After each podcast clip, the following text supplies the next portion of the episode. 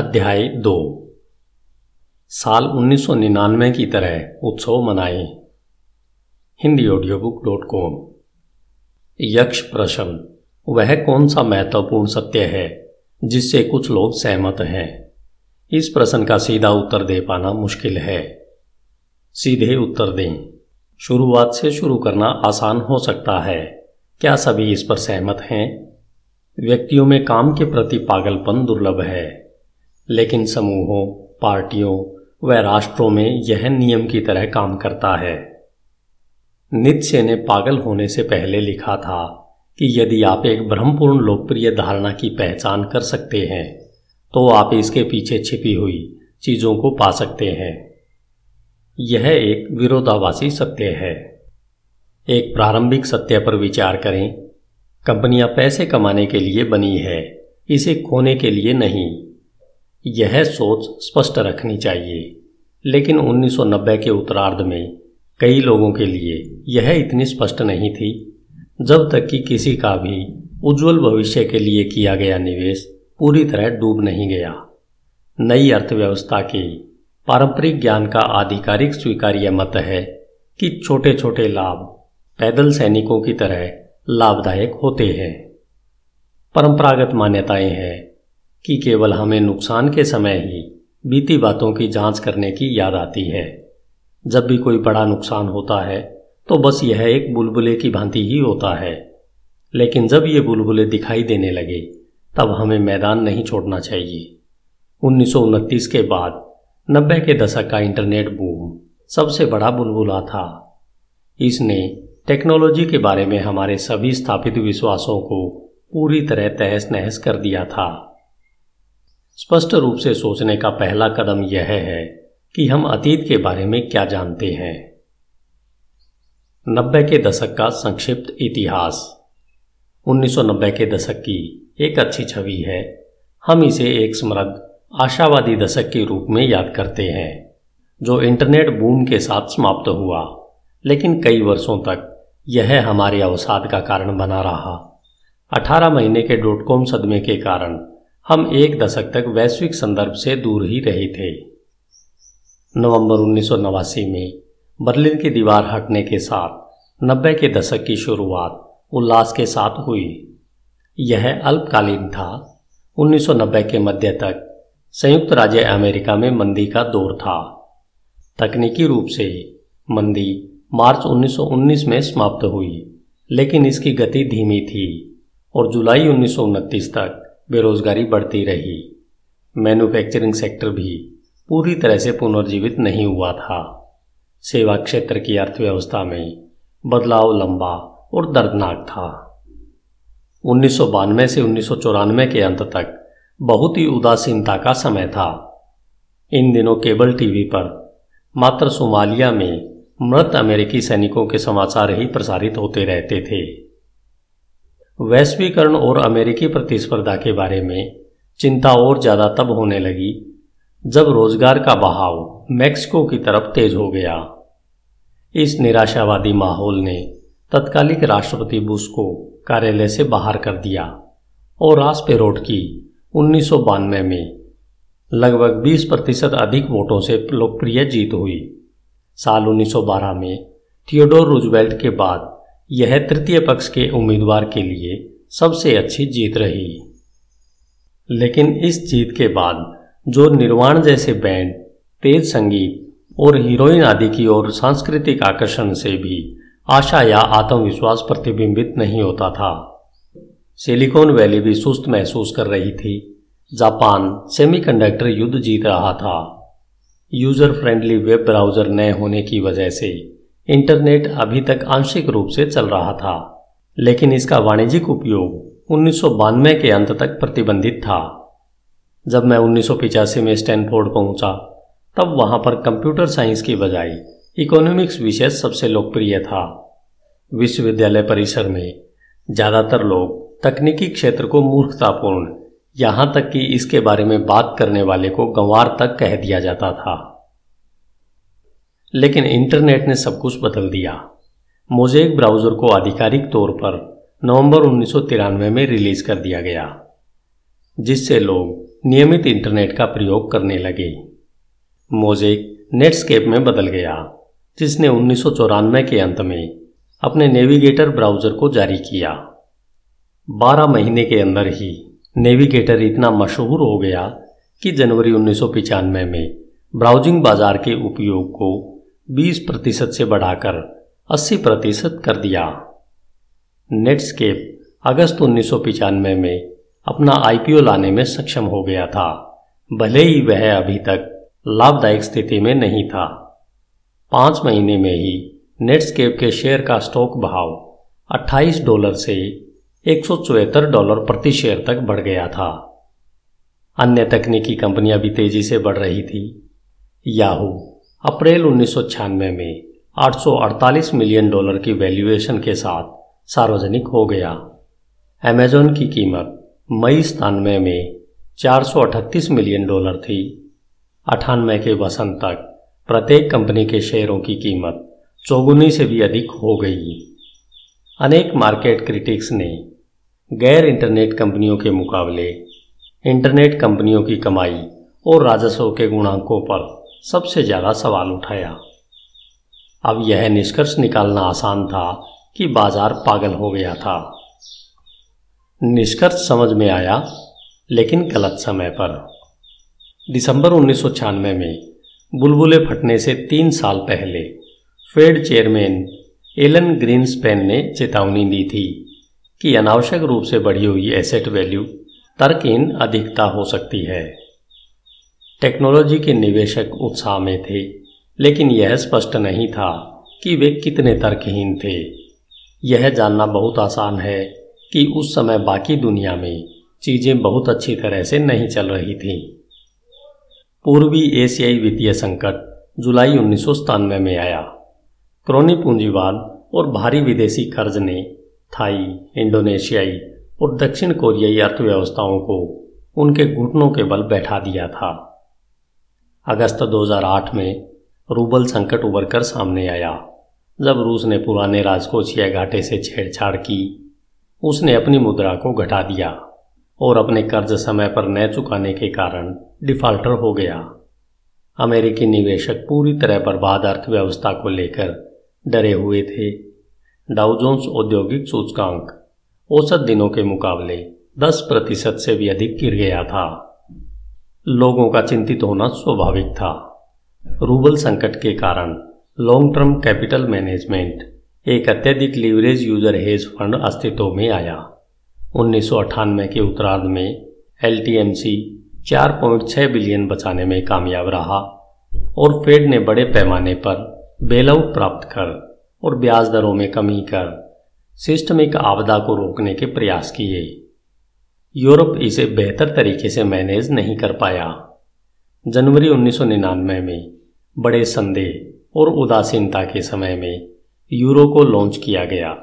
Euro की कीमत अपने जन्म यानी व्यापार के पहले दिन $1.19 हो गई थी, लेकिन 2 साल के भीतर यह $0.83 का रह गया था। साल 2000 के मध्य में G7 सेंट्रल बैंकरों को इसे मल्टी बिलियन डॉलर के हस्तक्षेप के साथ आगे बढ़ाना पड़ा। तो सितंबर 1998 में शुरू होने वाले अल्पकालीन .com बूम की पृष्ठभूमि एक ऐसी दुनिया थी जिसमें कुछ भी काम नहीं कर रहा था। पुरानी अर्थव्यवस्था वैश्वीकरण की चुनौतियों का सामना नहीं कर सकी। काम करने के लिए कुछ जरूरी था, और वह भी बड़े पैमाने पर काम करने के लिए। भविष्य सभी के लिए बेहतर होगा। अप्रत्यक्ष प्रमाण से इंटरनेट की नई अर्थव्यवस्था आगे के लिए एकमात्र रास्ता था। सितंबर 1998 से मार्च 2000 तक का बूम। सितंबर 1998 से मार्च 2000 तक केवल 18 महीने तक ही .com उल्लास पागलपन के स्तर तक था। इसे हम सिलिकॉन वैली की सोने की दौड़ कह सकते हैं। हर जगह पैसा था और उत्साहजनक लोगों की कोई कमी नहीं थी। हर हफ्ते दर्जनों नए स्टार्टअप ने सबसे भव्य लॉन्चिंग पार्टी देने की प्रतिस्पर्धा की, लेकिन पेपर करोड़पति हजारों डॉलर के डिनर बना रहे थे और अपने स्टार्टअप के शेयरों के साथ भुगतान कर रहे थे। कभी कभी यह काम भी कर जाता था। लोगों के झुंड बड़ी पगार वाली अच्छी नौकरियां छोड़ स्टार्टअप में शामिल हो रहे थे। एक छात्र जो मुझे पता था कि 1999 में 6 अलग अलग कंपनियों को चला रहा था। आमतौर पर इसे 40 वर्षीय स्नातक होने के बाद एक बार में आधे दर्जन कंपनियों को शुरू करने के लिए पागल माना जाता है, लेकिन 90 के उत्तरार्ध में लोग विश्वास कर सकते थे कि यह एक विजेता उद्यमी था। सभी को यह पता होना चाहिए था कि बूम अस्थिर था। सबसे अधिक सफल कंपनियां एक तरह के एंटी बिजनेस मॉडल को गले लगाने लगी थी, जहां वे पैसा खो देते थे। जैसे संगीत बजने पर लोगों को नाचने के लिए दोष देना तर्कहीन लगता है, वैसे ही यह तर्कहीनता भी तर्कसंगत थी कि अपने नाम के पीछे .com जोड़ने से रातों रात आपका मूल्य दोगुना हो सकता है। PayPal boom. जब मैं 1999 में पेपाल चला रहा था तो मैं अपने कामों से डर गया था। इसलिए नहीं कि मैं अपनी कंपनी में विश्वास नहीं करता था, लेकिन ऐसा लग रहा था कि यहाँ पर हर कोई हर किसी पर विश्वास करने को तैयार था।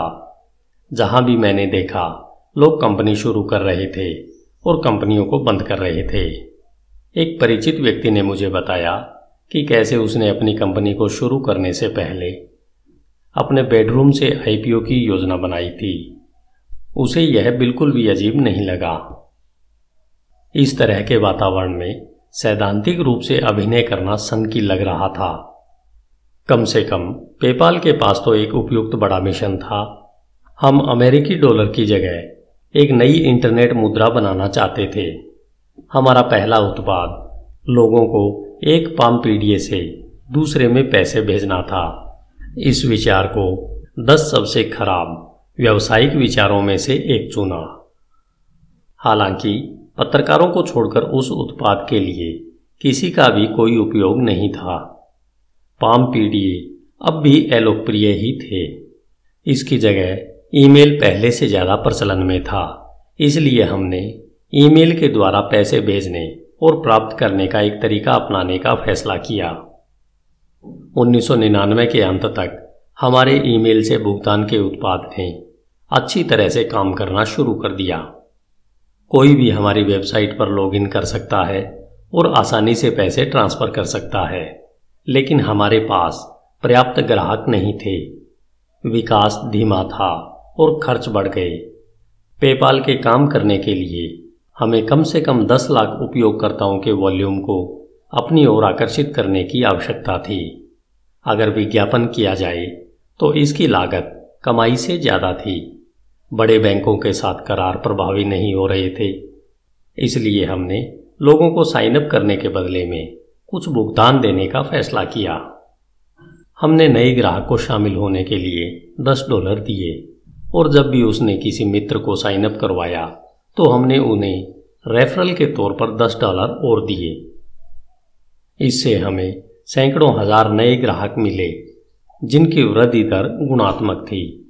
बेशक इस तरह से ग्राहक बनाने की रणनीति अपने आप में खर्चीली वह असुरक्षित थी। जब आप लोगों को अपने ग्राहक बनने के रूप में भुगतान करते हैं, तब गुणात्मक वृद्धि के साथ साथ आप अपनी संरचना लागत को भी बढ़ा लेते हैं। उस समय यह असामान्य लागत सामान्य थी, लेकिन हमने सोचा कि हमारी बढ़ी लागतें कम थी। एक बड़े कस्टमर आधार के बाद पेपाल ने ग्राहकों के लेन देन पर एक छोटा सा शुल्क लगाकर अपने लाभ के लिए एक आसान व बेहतरीन रास्ता निकाल लिया था। हम जानते थे कि हमें उस लक्ष्य तक पहुंचने के लिए और अधिक धनराशि की आवश्यकता होगी। हम यह भी जानते थे कि बूम खत्म हो रहा था। चूंकि हम आने वाले बुरे समय में व्यवसाय को जारी रखने के लिए अपने मिशन में निवेशकों के विश्वास की अपेक्षा नहीं कर सकते थे, इसलिए हम धन जुटाने के लिए तेजी से काम कर रहे थे। 16 फरवरी 2000 को वॉल स्ट्रीट जर्नल ने हमारे वायरल विकास की सराहना करते हुए एक कहानी सुनाई और इन्वेस्टर्स को सुझाव दिया कि पेपाल की कीमत $500 मिलियन के पार थी। हमने अगले महीने $100 मिलियन जुटाए। हमारे मुख्य निवेशकों ने जर्नल के मूल्यांकन को आधिकारिक रूप में स्वीकार कर लिया। अन्य निवेशक निवेश की जल्दबाजी में थे। एक दक्षिण कोरियाई फर्म ने बिना पहले कोई सौदेबाजी किए या किसी दस्तावेज पर हस्ताक्षर किए बिना मुझे $5 मिलियन वायर किए थे। जब मैंने पैसे वापस करने की कोशिश की तो उन्होंने मुझे नहीं बताया कि इसे कहाँ भेजना है। मार्च 2000 में जब हमने अपने आप को मार्केट में स्थापित कर बेचना शुरू किया तब इसमें पेपाल को सफलता मिलनी शुरू हो गई थी। जैसे ही हमने सौदे की डील फाइनल करना शुरू किया तब बूम का बुलबुला फट गया। सीख सीखी। नास्डक मार्च 2000 के मध्य में अपने चरम सूचकांक 5048 पर पहुंच गया और फिर अप्रैल के मध्य में यही सूचकांक 3321 तक गिर गया। जब अक्टूबर 2002 में यह सूचकांक 1114 पर पहुंचा तब देश ने 90 के दशक के तकनीकी आशावाद के खिलाफ किए गए बाजार के पतन की व्याख्या को सही माना। कार्नुकोपियन उम्मीद के अनुसार इस युग को मूर्ख लालच के युग का पुनः लेबल लगा दिया गया और इसे स्थायी माना गया। हर किसी ने भविष्य को मौलिक रूप से अनिश्चितता के रूप में मानना सीखा और योजनाओं को तिमाहियों के बजाय वर्षों में मापा जाने लगा। वैश्वीकरण ने भविष्य की आशा के रूप में टेक्नोलॉजी को बदल दिया। 1990 के फ्रॉम ब्रिक टू क्लिक विचार ने उम्मीद के अनुसार काम नहीं किया। निवेशक इंटो यानी आवास और ब्रिक्स यानी वैश्वीकरण पर वापस लौट गए।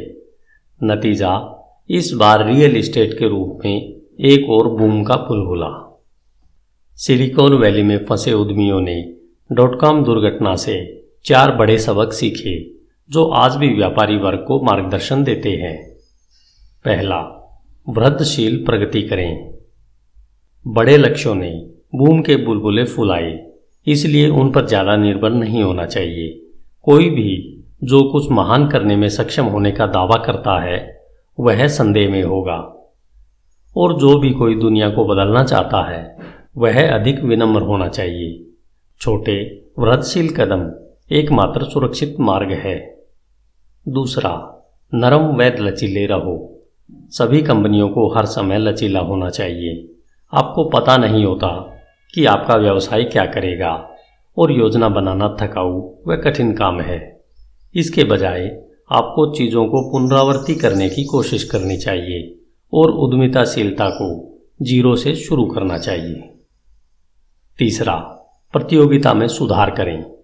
समय से पहले एक नया बाजार बनाने की कोशिश मत करो। आपके पास एक वास्तविक व्यवसाय है। यह जानने का एकमात्र तरीका है कि पहले से ही मौजूद ग्राहक से शुरुआत करना है। इसलिए आपको सफल प्रतिस्पर्धियों द्वारा पहले से पहचाने जाने योग्य उत्पादों में सुधार करके अपनी कंपनी का निर्माण करना चाहिए।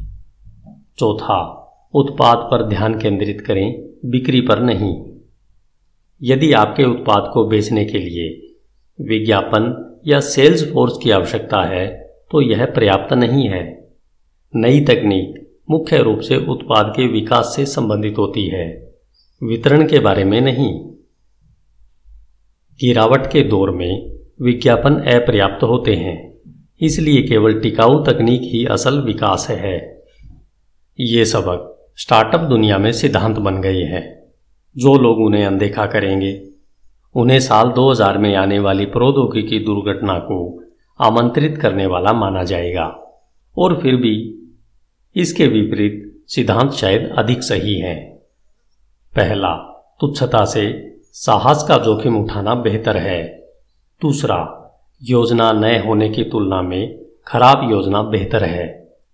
तीसरा, प्रतिस्पर्धी बाजार लाभ कम करते हैं। चौथा, बिक्री उतनी ही महत्वपूर्ण है जितने की उत्पाद। यह सच है कि प्रौद्योगिकी में एक बबल था। 90 का उत्तरार्ध अभिमान करने का समय था। लोग 0 से 1 तक जाने में विश्वास करते थे, लेकिन वास्तव में बहुत कम स्टार्टअप वहां पहुंच रहे थे और कई लोग इसके बारे में केवल बात ही करते थे।